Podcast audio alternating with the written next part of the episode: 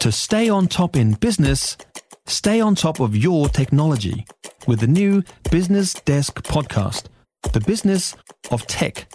Listen on iHeartRadio or wherever you get your podcasts. A group of Ram Raiders are meeting in juvenile detention. Uh, this is according to a police report that also shows there's been a 400% increase in the number of Ram raids compared to five years ago. And only 37%, very, very few Ram raids, result in enforcement action. With us now is youth development worker Aaron Hendry. Hey, Aaron. Sure. Now, these guys meet, meeting in, in juvie, are they meeting and hatching plans for Ram raids specifically or just plans to be naughty generally?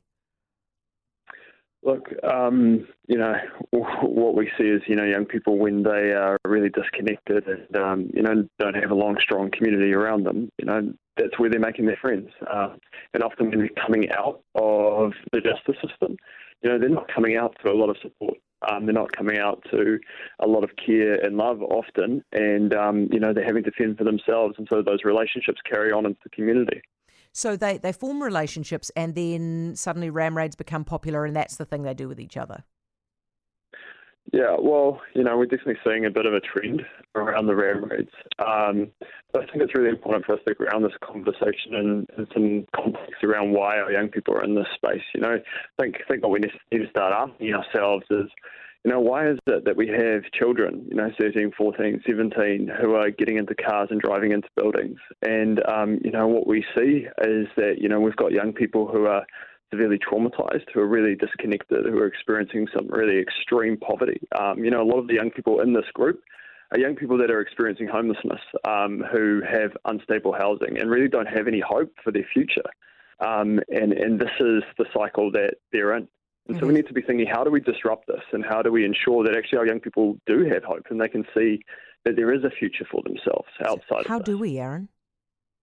Yeah, I think uh, it's it's starting to deal with some of those real underlying factors, the reasons why our young people are in these situations in the first place, and that's going hard on poverty. You know, ensuring that our young people actually have the resources that they need to live good quality lives.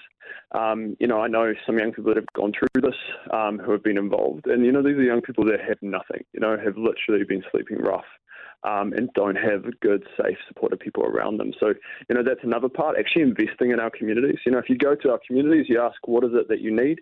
Um, you know, there's so many ideas out there. There's so many people that are willing to work and, and do what needs to be done, but often the community is lacking the resources. So we need to create communities of belonging. We need to invest in youth workers to ensure we can create those spaces where young people can be connected, um, where they can get those support and create communities of belonging that are safe and are fruitful and can help them lead, no, Aaron, lead meaningful lives. I, am not. I'm not meaning any disrespect to you because I, I can tell that you actually care, but I cannot tell you the number of people that I've heard say exactly the same the number of people I've spoken to in my career who say exactly what you're saying now over years and years and years. So what I mean, apart from saying well, yeah. nobody's listening, why are they not listening to this? What do how do yeah. we break this?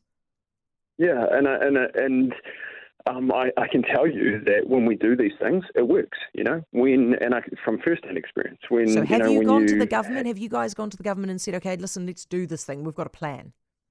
Yeah, yeah, no, it's it's it's not something that has it's something that's been talked about, and it's you know evidence based. Um, yeah. The community know it works. We've seen the results of it. But what do they now, say? Now, the real the real challenge here is that we have a narrative within the community that is demanding uh, punitive responses and punishments. Never mind what, but never mind what, never mind what the community is um, demanding. Okay, what when you go to the government and you say, "I've got a plan. This is what we need to do, and it will change things." What do they say? Look, I don't think there's much disagreement that we need to be investing in our communities. And what do they do, Aaron? Our community, but however, we often lack the funding and the resources to actually implement. Do they give you the we money? need to have happen? Um, you know, there's there's some services, but there's there's a huge gap. There's a huge gap in the sort of service and the support that okay. is needed to actually do this well. So you tell me, how do we get them from the point of you people on the front lines who know exactly what needs to happen how do we get you guys the money? How do we get the politicians to free the cash up for you? Yeah, it's about starting to invest in those solutions. You know, so we've just given you know huge amount of funding into uh, into uh, police and justice, and you know going down that direction. I mean, that funding would have been far better used going to community organisations. This, Aaron, is a government. Going to community. This is a government that has yeah. told us that they're going to fix child poverty. They're going to do all these things that need to be done. They're going to be a government of kindness. So, how do we get them to give you the money?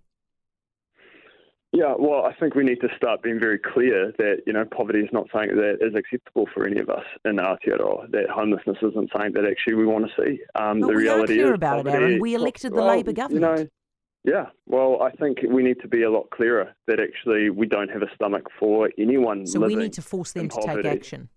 Yeah, I think it's as a community we need to be vocal and we need to say, yeah, it hasn't gone far enough. It's not okay that we have children living on our streets. It's not okay that we have kids who are hungry, um, and it's not okay that our young people are so disconnected and are so hopeless for their yeah. future. You know what? Um, that they're, they're sort of stepping into this space.